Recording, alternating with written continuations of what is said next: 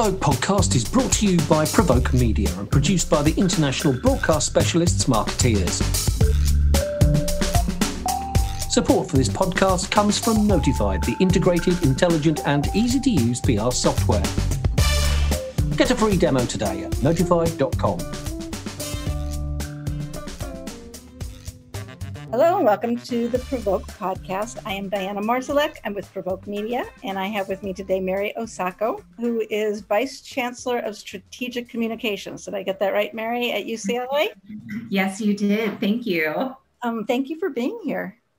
It's my pleasure. I am so happy to be here, and uh, it's nice. You know, I know this is an audio format, but I can see you, and it's just nice to make that connection. It is. We're all we're all doing video connections, right? We're all experts at that. So from three thousand miles apart, we're having our conversation, which is very nice. Yeah. Um, so you get the vice chancellor title, but that is head of strategic communications. Is that right? You oversee. Tell us. Yeah. Yes. So I uh, cut my teeth in the corporate world and in house. So in the corporate world, it would be considered the chief marketing and communications officer role for UCLA. Okay. And now you were with some pretty big brands uh, in that corporate world, right? You were with Amazon, um, Activision, correct? That's right. I was at uh, Amazon, um, Activision Blizzard, mm-hmm. where I served as chief communications officer. And a really long time ago, during its golden years, uh, I was at Yahoo, where I did everything from consumer PR. And my last post there was Vice President of International and Public Policy Communications. So you were here in like in the tech world, you know, with these big brands, the jobs that everybody wants, and you went, you made this big leap. Um, not that going to UCLA is anything small. given what do you have 45,000 students or we something like that? Um, so so it's not uh, you but it's certainly a leap in terms of going from the corporate world to higher public higher education.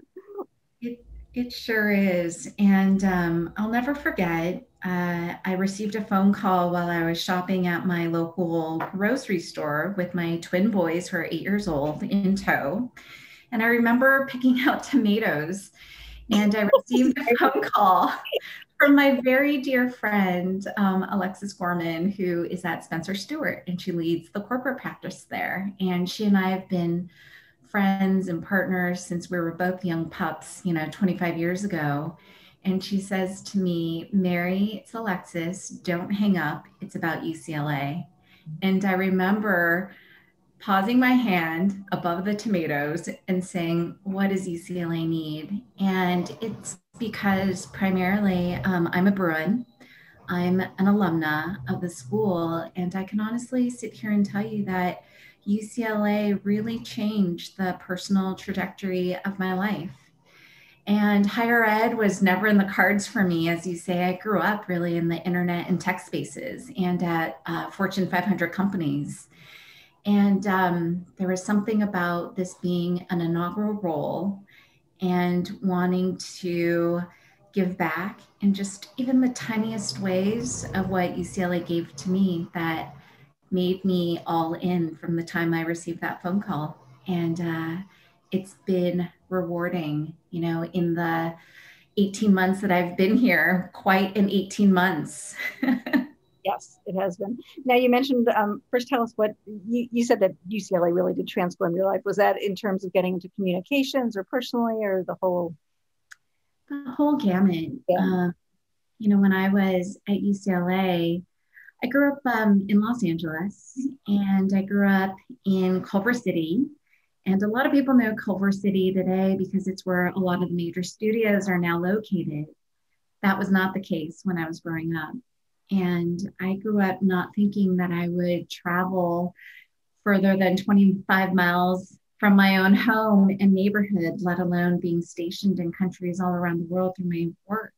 Mm-hmm. And that really has a lot to do with um, everything to do with UCLA and the aid that I was provided, it being a public company and it being a place where I could meet people from places around the world that I didn't even know existed on planet Earth, mm-hmm. to you know, the student affairs staff and my professors really helping me um, at really challenging uh, junctures in my personal life. Um, and for that, uh, I couldn't be more honored to wake up every day and do what I'm doing today. That's wonderful. Um, I'm surprised to hear this is an inaugural role. How was communications handled differently before your arrival? It was. So, communications and marketing, um, from what I understand, in higher ed uh, was traditionally, and in many cases still yet, placed under the fundraising arm of a school, which makes sense. Mm-hmm. Um, for a public institution where we receive some federal funds, but not a lot. Um, fundraising is a really big component to that, uh, to you know, getting everything to work. Um, what had happened though in the last uh, couple of years is my boss, the chancellor at UCLA, decided to break out marketing and communications and make it its own unit and up leveling uh, the talent as the head of that own unit into a vice chancellor role. There are only 10 vice chancellors for all of UCLA. Um, so it was, I think, uh, a great, great tribute to the chancellor and to other leaders to really put communications and marketing, you know, give it a seat at the table. And I think as we uh, take a look at the last even just 18 months, let alone the years and years moving up to it, there uh, has never been, in my opinion, as a communicator, a time when the value of communications and marketing was so very felt at an institution than in the last 18 months. Um, are you referring to COVID or are you referring to? We have so much to talk about with higher education, but when you talk about 18 months, what are you referring to? so much. COVID, absolutely, when it first made its way onto the world stage back in January of 2020, but thereafter, the reckoning in social justice matters. Um, you know, the impact that, uh, you know, students and the broader community have on really seeking and driving us toward change in what is, I think, a global society.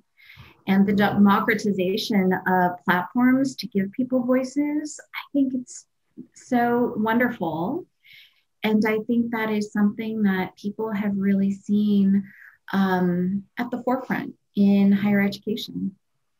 Um, looking at our or planning for our conversation, um, I was just thinking of the idea of higher education and the range of stakeholders that you have and the range of issues that you have. And and I think except unless you're running like LA, right?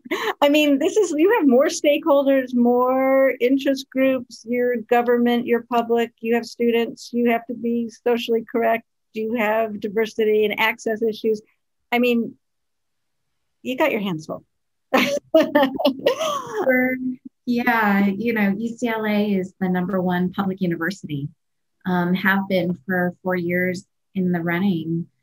Um, and with that comes a lot of responsibility, exactly what you say, Diana. You know, it is a, a public institution.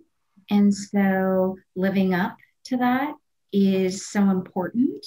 And the responsibility that we hold to you know, be a real force for the betterment of global society. That is right there in UCLA's mission, and that's a big one. It's the first job that I've had where my uh, where I didn't wake up every day trying to figure out how to create more shareholder value. And I must tell you, it's phenomenal. Our shareholder, I mean, our shareholders are on are you know really audiences from students to legislators to parents to staff and faculty and um, you name it and so it is really um, an awesome responsibility and one that we take really seriously I, I think when we think about communication specifically i think the world has seen you know uh, recently um, in the past few years that words matter. Mm-hmm. And so I think that kind of awesome responsibility is taken very seriously at institutions like UCLA. when you look at the last 18 months, especially around the um, the the racial and social justice issues that emerged, companies were really having to do a lot of soul searching and and sort of whatever they're in process of doing, right? they had no choice. Where did you can't speak for all of higher education, but where did UCLA find themselves in that in that um, journey? We found ourselves in a place where we continue to learn and I think that can be said. Hopefully, I can say that about every single institution out there. You know, I I am um, just so proud to be part of a leadership team that takes it so seriously and with a lot of respect and with this um, real culture of continuous improvement. And I'll speak for myself. Um, I feel like that. You know, it's it's hard, and, and I think a lot of folks who may be listening to this podcast today think about this, where it's know, oh gosh, how can I make sure I'm being responsible with my words? Um, how can I let my intentions be known if I happen to use the wrong word? you know how can i further the dialogue because it's important but understand how to how to do that in a really sensitive way and i think those are all questions if we continue to ask ourselves every day i think that's a really good first start um, we're really lucky at ucla where we have such centers of knowledge and scholars who have studied this for decades and decades um, you know we know that social justice and the importance of it isn't something that had come onto the scene 18 months ago. And so it's really just been, um, you know, a real uh, pleasure and just exciting to see a lot of the scholarly work coming out of those spaces here at UCLA. It, I, I want to ask if the mood is different, but I don't know how open you've been during this. Did you close campus, mix? We, yeah, we closed uh, campus officially. You know, we're in Los Angeles, obviously, which was one of the hotspots of COVID. And so, as I think many counties and cities are, uh, really follow the county public health department rules and regulations. And so, our campus was closed for quite some time. Um, you know, we continue to uh, have in person um, uh, classes for things like wet labs, but for the most part, it's been a closed campus.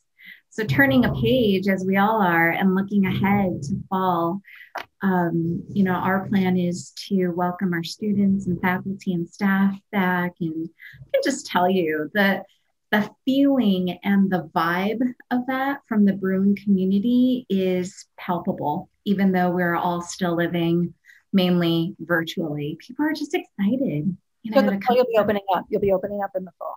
That is the plan. Um, that is the plan. And, you know, the team here, Strategic Communications at UCLA, which is uh, what I oversee, we have a lot of really um, great things cooking to welcome Bruins back to campus this fall. So we're really excited about that. Great. Um, the last 18 months, I felt higher education was also thrown into this how can i say it I, i'm thinking like it was almost maybe a could have been a tipping point for higher education because whether people were going to pay the money to go virtually kids weren't taking sats and acts right tuitions were enormously expensive and ucla indeed is a public school but it still is an expensive school i think your tuition and board is what around 35,000 in state, something like that. Um, which I wonder how it falls on you to communicate and to drive access and equity in in in higher education. How do you get how do you open it up and let other kids know a they could be there and how do you help them attend? Mean, so we um, I'm, I'm really proud of UCLA. Um, as a public institution, our uh, focus on equity, diversity, and inclusion is so high. What me, I, I will speak, you know, from a personal experience, having been uh, a Bruin and a graduate of the school. One of the best things about attending UCLA is the fact that, as I mentioned, meeting people from around this planet that I didn't even know, places from places that I didn't even know expected. That is one of the things that I cherish about my um, time at UCLA. And I see it all around me as I work for this institution. Our numbers in terms of the diversity of our student body, and not just racial, uh, you know, diversity, it is diversity across the board that we take a look at to ensure that it is a place with a global perspective. Um, we offer spot, we have uh, Pell grants that are offered to ensure that, you know, um, first gen low income students have a place here at UCLA. That's myself again. I'm a first gen um, graduate, which means that I am part of the first generation of my family that attended and graduated from college. Um, and my story is not rare. And I think that that's one of the really exciting things about, about you know, being at a place um, like UCLA. It is always at the forefront of our minds. And you know, UCLA, it's it's one of it's the most applied to school in the nation. Mm-hmm. It, it is, and I think we're number one for a lot of reasons. And I think one of those reasons is the diversity and that intentional focus on diversity that we are mindful towards um, every day that uh, is part of me. So, how do you meet the challenge, though, of letting diverse students, um, kids that are in lower socioeconomic situations, that UCLA is a place for them, right? Is there a mindset that you have to break through or misinformation out there that people think they can't get in, they can't afford it? And how do you work with that?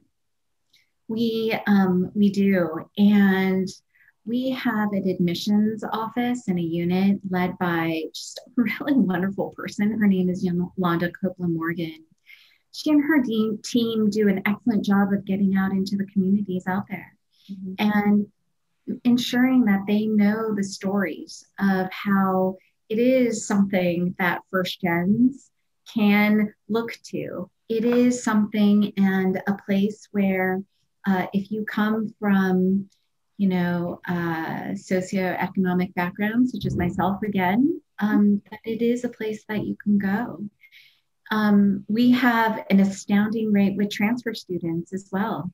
And so, uh, you know, all of those stories and all of those data points, we have a wonderful team out there um, communicating about them. And we also use a lot of our own um, channels as well as earned media to do that. You our social media feeds, if you take a look at them, they're highly engaged with. Our newsroom, we have a newsroom, it's called UCLA Newsroom. Google recognizes it as a news source. And um, it goes gangbusters in terms of the p- amount of engagement and readership our earned media, people are writing about higher ed more so, I think, these days than any other time. It really reminds me of, um, you know, when I started out in tech back in the 90s, when that started becoming a thing. And then you started to see A1 stories and more of a volume of A1 stories um, when it used to just be paper. I feel the same for higher ed, where people, you know, it's why do you think that's happening? Why do you think that's happening? I think it's table talk. You know, I think it's kitchen table talk. Um, it's for parents. Uh, are my kids going to be able to go back to school? You know, what will their educational experience be like? Gosh, is this a year where so much of my college years were about socializing? What does it mean for them? It could also mean as a student, the same questions and well, what's it going to look like a year from now? You know, college is only four years or five years.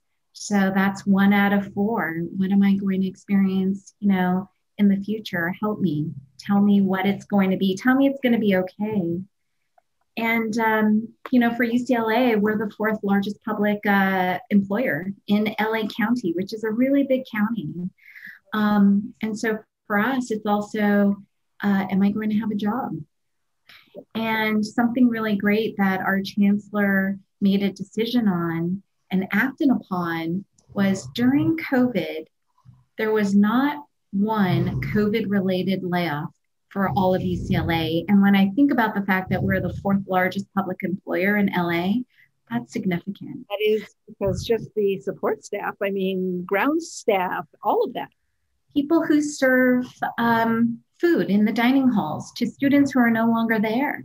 Right. If you can only imagine if, if you, um, if I had that job, I would be so worried. And I would be worried if I would get laid off and wouldn't know what to do. Um, so that those were all things that our chancellor and, and UCLA were thinking about, and that I thought was a really big um, commitment and indicative, I think, of our values and living them. When you took the job, certainly you didn't see this coming. I mean, it's been quite a year. None of us did. So you took the job. What did you think? What were you preparing to do? What did you think was your challenge or your charge or your job? Uh, I, I'm normally recruited for roles to come in and build or change direction um, of the function. Mm-hmm. So when I joined Amazon, you know, I had two people who reported to me. And when I was recruited for the job of uh, head of corporate communications, it was two people. And my charge was come in and build a global corporate communications function for us. We want to know what that looks like. We want you to, to build it with the brightest and the best. Um, so when I got to UCLA, I thought that it would be a place where I would go in, you know, do my uh, listening tour, um, which actually I was able to do. And in my day, on my day 101, go forth and start, you know, looking at the organization and what our priorities are and how they laddered up, all of those things that we, people that are listening to your podcast have probably gone through in their minds. And, um, but it really turned out to be the case. it was, it was, oh gosh, we have to send our uh, the students home. Oh gosh, we have to uh, get our professors to teach online and ensure that we are letting them be successful in this all new medium. Oh, the students have to go home. Oh, wait, it's not three months from now, it's in two weeks. Okay, what does that look like? So it was a lot of shifting as the world shifted. Um, but I may, may be safe to say, I guess, just relative to, you know, the industries where I grew up, um, that that rapid rate of change wasn't a jacket that UCLA or even higher ed in general was used to wearing, generally speaking. Right. And so, having had to throw that jacket on and live in this rapid state of change, um, you know, it was it was um, a Herculean task, and I, I think UCLA did really well because it was, you know, driven by from a communications standpoint. We had twin North Stars, and they were transparency and humanity. And if we felt like we were doing those two things and being led by those two things, that we were going to be okay. So you're looking at kids coming back, students coming back, things opening up. Um, hopefully, COVID is settling down. You're still going to have racial, social justice issues continuing, right? So, looking forward to the summer, the fall. Now, where are you? What are you? What? What is the next step? We are so excited to welcome the community back this fall. Um, that, as I said, is that excitement is palpable. Um, at the same time, I'm thinking about how my team is feeling about coming back. And it won't be this place where, from a marketing and communications perspective, it's rah rah. You know, you come back, of course, you're thrilled to be back on campus, and we're going to have this big event and this rah rah event. Um, what we are really thinking about is the fact that there will be social anxiety coming back. Still don't know what the world will be like. Half of our student population, because if you think about returning sophomores and freshmen, will never have had a college experience. So we want to ensure the undergrads I should say. So we want to ensure that we're doing it in a really thoughtful way where um, is there a day where it's a reflection and just a place where we can really um, create space for the grief that we've all felt, you know, in the last 18 months? And how do we honor that? Um, are we creating reflection spaces where our community can do that and it's somewhat of an emotional catharsis? How are we ensuring that our students feel safe on campus and in the neighboring neighborhoods? For us, Westwood is our college town. And how do we ensure that people are feeling welcome? Um, so we're doing a lot of thinking around that, both on the hey, we're all excited, but also meeting the moment in terms of the emotional toll this time has taken on all of us. And I'll say this as a mom of young kids um, who have seen just my husband and my kids. You know, it's going to be, it, we're asking folks to change yet again. Yeah, it's a lot. And that's an emotional toll. So I think a lot about my team and how we can ensure that we're doing in a way where I'm leading with empathy and flexibility. I think that's going to be key.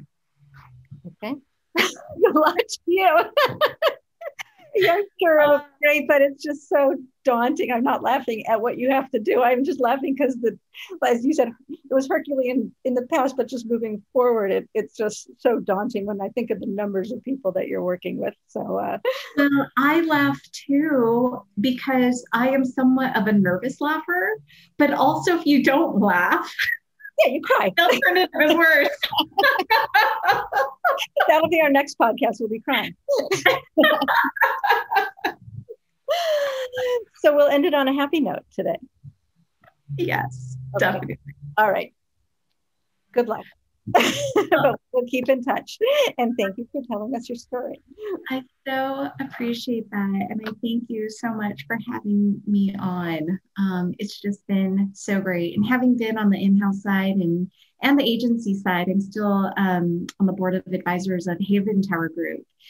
And uh, which is a PR firm in financial communications. It's podcasts like this where we can learn from you and from my peers out there. Um, i have to tell you that really have been a source of light and um, you know needing to feel like oh gosh am i the only one feeling like this?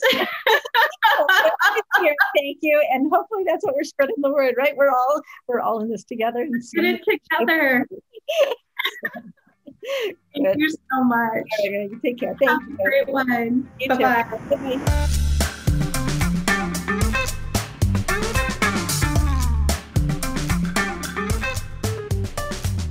You have been listening to the Provoke podcast, brought to you by Provoke Media and produced by the international broadcast specialists Markettiers. Support for this podcast comes from Notified, the integrated, intelligent, and easy to use PR software. Get a free demo today at notified.com.